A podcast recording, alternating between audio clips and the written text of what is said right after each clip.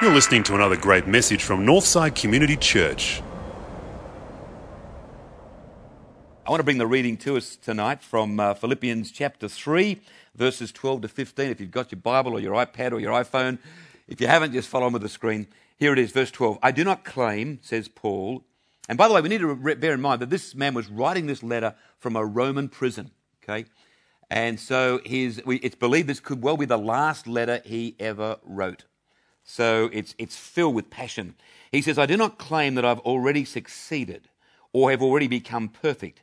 I keep striving to win the prize for which Christ Jesus has already won me to himself. Of course, my friends, I really do not think that I've already won it. The one thing I do, however, is to forget what is behind me and do my best to reach what is ahead. And so I run straight toward the goal in order to win the prize, which is God's call through Christ Jesus to the life above. All of us who are spiritually mature should have this same attitude. But if some of you have a different attitude, God will make this clear to you. And you know, as I was um, uh, preparing for this message tonight and going through these verses and just reflecting on them, um, one verse seemed to just leap from the page, and it's verse thirteen. It sounds like Kirsty's favourite. One thing I do is to forget what is behind me and do my best to reach what is ahead. And I suddenly realised this puts Paul in a very special category among biblical characters. This puts him in a very special category because he's he's not only got a specific forward focus, but he's actually prepared to state it.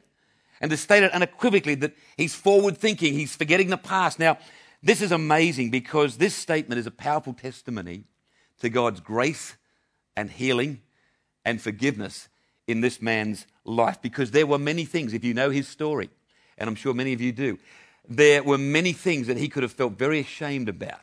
Uh, he could have been caught up in his past life. He, he, prior to being called Paul, he was known as Saul. He was a, a high-ranking official in the Jewish church, and he was absolutely hell-bent on the destruction of this new Christian movement. He was absolutely committed to stamping it out.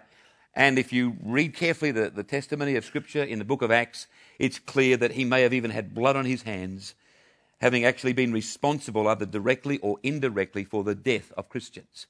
This is the number one preacher of the of the Christian faith of the first century, actually prior to his conversion, had actually been involved in possibly uh, murderous activity against Christians. So for him to say that forgetting what is behind me, it's a great testimony to the forgiveness and the grace of God. Many dark things in his past, but he was clearly maintaining this forward focus. Now, here's the thing. Throughout the Bible, uh, the the idea of, of looking back was problematic for a lot of people. I don't know if you realise that. Looking back was problematic for a lot of people. And uh, I, I want to just run you through a few by way of revision. The children of Israel, for start. Um, Exodus sixteen. Uh, they're really up against it in the Sinai desert, and everything's going wrong. They're, they're, they're hungry, they're tired, they're thirsty. And the thought goes around the camp, you know what, we would have been better to stay back in Egypt. God has performed these miracles. The sea has parted. They've been able to miraculously, miraculously escape Egypt. And here they are whinging and whining. Nah, maybe it would have been better back where we've come from. It was a huge example of disobedience and, and lack of faith. One of the most famous looking back problematical situations is Lot's wife. Uh, it's recorded in Genesis nineteen. Uh, God is about to uh, oversee the destruction of the city of Sodom. It has just gone way beyond the, the pale, and the judgment's been pronounced on this city. And, and Lot and his, or, and his wife have been, and his family have been found faithful, and they've been given a, given a pathway of escape by God on one condition, that nobody look back. God is a God of newness. And he's saying quite emphatically to Lot, don't look back. Just don't make sure none of your family look back. This is all about the future. Your past life is over. That, that city is finished. It's no more. And unfortunately, for whatever reason, Lot, Lot, Lot's wife looked back. And, of course, uh, that famous incident where she's turned into a pillar of salt Uh, and uh, I noticed on Google there's a site somewhere over there in the Middle East where you can actually, they've kind of tried to recreate this in some kind of a, a statue form. What about the rich young ruler? Mark chapter ten, verses seventeen and following. Jesus says to this man, because he knows he's got a problem. Jesus knows this man has one thing in his life that will keep him from experiencing the fullness of life that was available to him in Jesus Christ. And Jesus said, sell all you have, give it to the poor. It's not prescriptive, doesn't mean everybody has to do that, but for this man, it was important. And uh, Jesus, having looked at this man and seen his godliness in every other way, just loved him and thought he would make an incredible addition to the kingdom. But the man looked back, figuratively, looked back at his bank balance, looked back at what he had to lose. And he made the choice, eternal life, and what he'd accumulated in this world, he chose the latter. He looked back, fatal, it's terribly sad. What about the would-be followers of Jesus? Luke chapter nine, verses fifty-seven. To uh, to sixty-two. Uh, let me read this to you. This is a incredible one of many incidents like this when Jesus was calling people uh, to, to to be followers of His. Luke chapter nine, verse fifty-seven. Uh, let me refresh your memory on this one. Okay, Luke chapter nine, verse fifty-seven. Here it is. As they went on their way, a man said to Jesus, "I will follow you wherever you go." And Jesus said to him, "Foxes have holes. Birds of the air have nests, but the Son of Man has no place to lie down and rest." He said to another man, "Follow me." But the man said, "Oh, sir, first let me go back and bury my father." Jesus answered, "Let the dead bury their own dead. You go and proclaim the kingdom of God." Someone else said, "I'll follow you, but, but first let me go and say farewell to my family." Jesus said to him, "Anyone who starts to plow and then keeps looking back is of no use to the kingdom of God." Now, guys, that seems harsh, but we've got to understand the nature of ancient biblical literature. Uh, when the guy said, "I'm going back to bury my father," that, that would have meant that, like, you know, my dad's getting on. You know, I don't know how long he's got to go. Might have one year, two years, five years. I'd, I'd rather kind of hang around till that phase of my life is over. The guy who wants to go back and say goodbye, he's not sort of like, Jesus not saying, no, no, don't, don't wave to anybody. I mean, it's, it's look, I want to go back, settle things down. I got a few things happening, maybe a year, maybe two. I'll give you a call. Jesus, don't call me. I'll call you. You know, that, that kind of thing, you know. Uh, and Jesus sort of hitting that and, and emphasizing the, the urgency of the mission. You know, this is now, this is future, this is forward. And these guys just didn't, these ones mentioned in this, in Luke nine, just, uh, just didn't sort of get it. And, and this all emphasizes just how crucial this looking forward is. What about the guys on the Emmaus Road? It's a story we look at around Easter time. A couple of guys who've seen Jesus, these are disciples, they've seen Jesus die on the cross. Their hearts are heavy. For them, it's, it's all over. And theirs is a whole experience of just looking back, uh, looking back to what could have been. Looking back, did Jesus really say, what, what did he say about the future?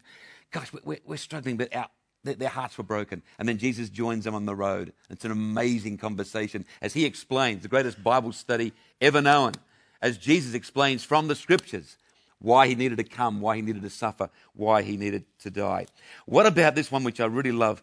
This is the, the Peter, when he says, "I'm going fishing." It's recorded uh, in uh, John chapter twenty-one, verse three. What's happened is that uh, Jesus has appeared. He's been raised. He's appeared once to the disciples. It's that Thomas incident, you know, let me let me check your wounds, Lord, and so on. And then Jesus disappears again. There's no sight of him. And the disciples are wondering, you know, did that really happen? Was that a ghost? Did did we really see him again? And so a mood of uh, of uncertainty falls over the group. And Peter's the one who says, you know what? I, I can't take this... Uh, I can't take this uncertainty anymore. I'm going fishing. It's what I know best. Maybe this is all over. You know, this Jesus thing. I don't know, but I'm going fishing. And the others say, if you read the passage, John twenty-one, yeah, look, we'll come with you. You know, uh, and then, of course, Jesus has his best and most exciting appearance yet in store for them, because that night uh, they catch, uh, try to catch some fish, nothing's there.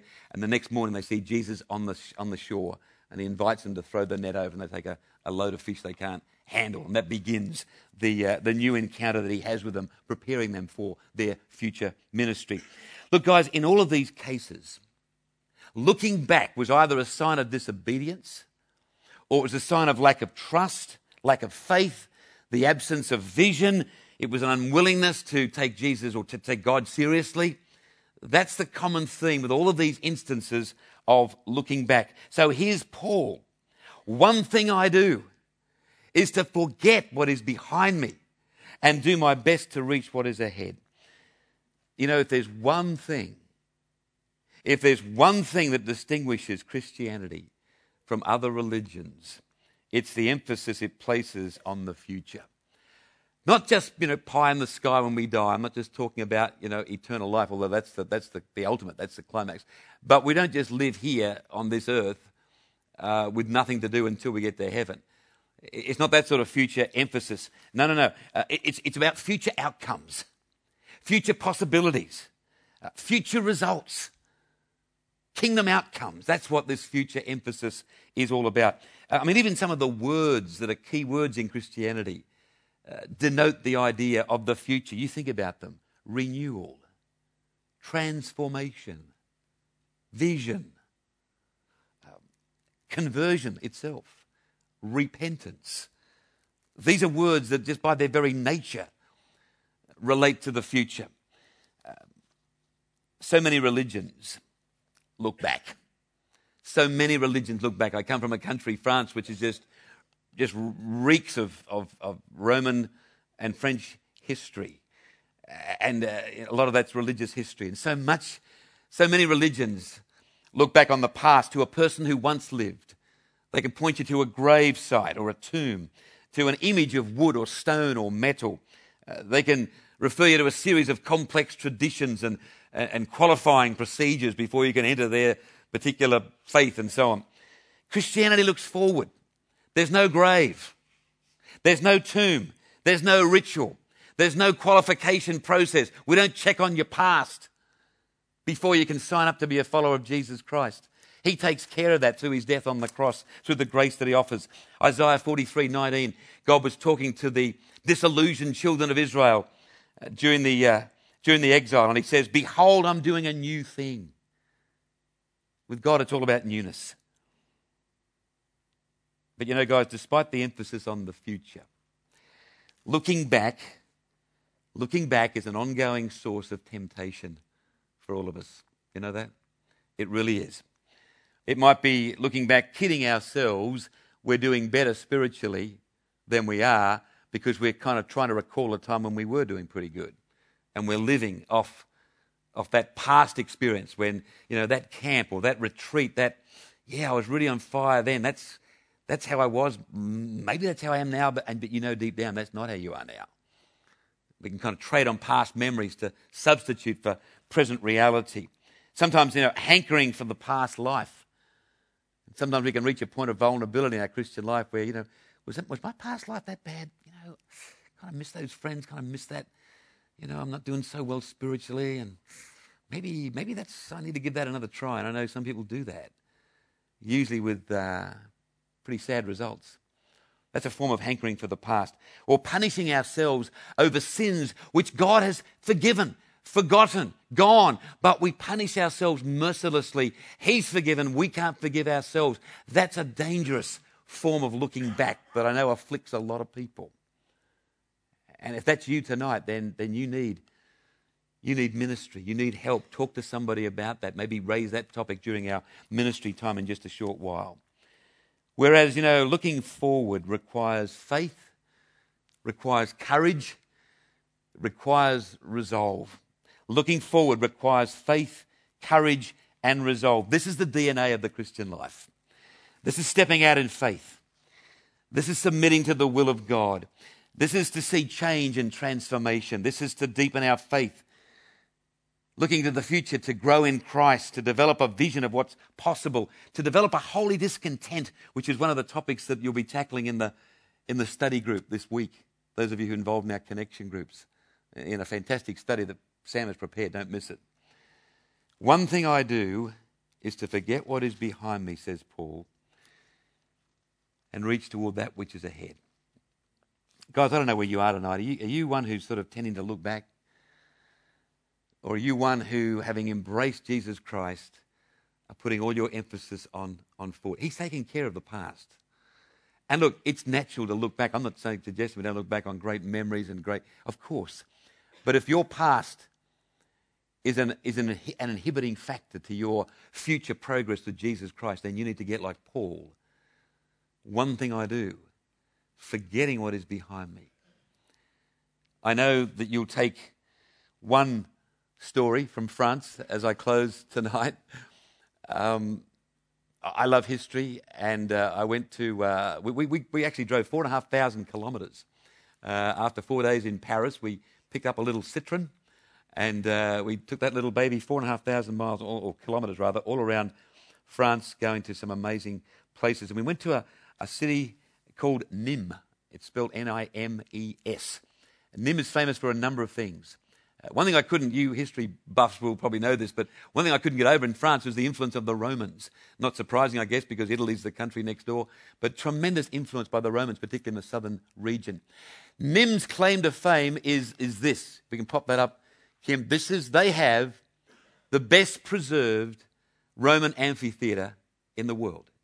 Do you know there are four hundred of these theatres around the ancient world? I, I didn't know that. Many of them are in total dis... disarray and ruin, and of course there's the one in Rome, and that's I think one of the largest, if not the largest, but this is the best preserved. You look at those walls, and that's full three sixty, everything in place, despite the ravages of time, built in seventy A D. The Apostle Paul would have been alive when that was built. Many of the disciples would still be ministering when that was built, um, only forty years after the resurrection of our Lord. And there, there's the arena, where, and that would seat uh, twenty, twenty-four thousand people. And so we went to this. I'd, I'd wanted to visit this for years. It, it, it actually, it actually um, is the uh, the hometown of one of our members here at Northside. Uh, just another amazing Northside story. Valerie Forestier, who's one of our morning attendants, she was born in this town. So you know, I had the headphones on, and we're doing the, the tour thing, you know, and they're going into great detail about what happened in this arena. It, it, today, by the way, it's a it's a, a centre of uh, bullfighting, among other things, concerts, but. Big bullfighting centre. I'm really sorry I missed that. But uh, that's another season. Uh, but um, they're going into great detail as to how just decadent and shocking the Romans had become when this thing was flourishing. And it was enough to, like, turn your stomach, really, the, the, the kind of activities that have happened in this arena. And they were talking about the gladiatorial fights and talking about how they would, you know, during the lunch break, they'd bring in prisoners sentenced to death. And uh, they would just figure out all kinds of ways to, to kill those those prisoners, um, either get them to kill themselves or throw them to wild animals or get the gladiators just to run a sword through uh, a couple of hundred at a time. Just just mind-blowing, barbaric stuff. And um, and then the, the, the commentary kind of turned in a way that just... I was sitting up about three-quarters of the way up, and it said, and then, of course, there's what happened to Christians in this arena. And, and uh, whoa... They had my attention. They said, in this arena, thousands of Christians were put to death. They were herded in here. They were either thrown to wild animals. They were cut down by gladiators. In some cases, they were forced to kill each other, and then the remaining ones would be killed off. It just, but then the this purely secular, purely secular commentary said, nothing the Romans could do here or anywhere else could stop the growth of this newfound Christian church. Nothing. And they went on to say how that it was through the Christians and ultimately through the conversion of Emperor Constantine that all of this was shut down. And all of the temples were turned into churches. Just amazing stuff. And I sat there almost in a very emotional moment just thinking, the obvious, is my faith strong enough? Could I have, could I have done that? And what was it about the Christian faith that enabled those people to summon the faith and courage when all they had to do was just say, you know, hail Caesar, don't really mean it, only joking, like, and, and you, you would have been free, like, that's okay, that would have been okay. What, what was it that made those people refuse to renounce their faith in Jesus? What was it about the freshness, the newness? And you look around and you see the decadent temples and the idol worship, worship of Caesar. And where, where was that getting anybody? Nowhere. That was taking nobody into a future of freedom from sin and freedom from guilt, either in this life and certainly nothing about the life in the future. These people, these men and women of the first, second and third centuries were gripped by a, an overwhelming sense of the newness of the gospel to the point where they were prepared in saying, one thing I do is to press on to that which God has called me to, even in the face of death. It was probably one of the the great highlights of the entire trip. I don't know, if, uh, none of us would know if we could face death for our faith until we're put to that challenge.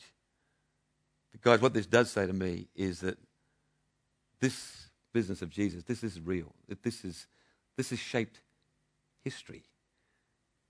People have and are today dying for their faith. Because it didn't take me long to let my thoughts run from this arena to places like Nigeria and Pakistan and the Sudan and places today where this kind of thing in a different form, but the reality of death for Christians is is still taking place. Wow. Are you looking forward or are you looking back? Have you embraced Jesus Christ? Are you fair income? Are you on board? You need to be.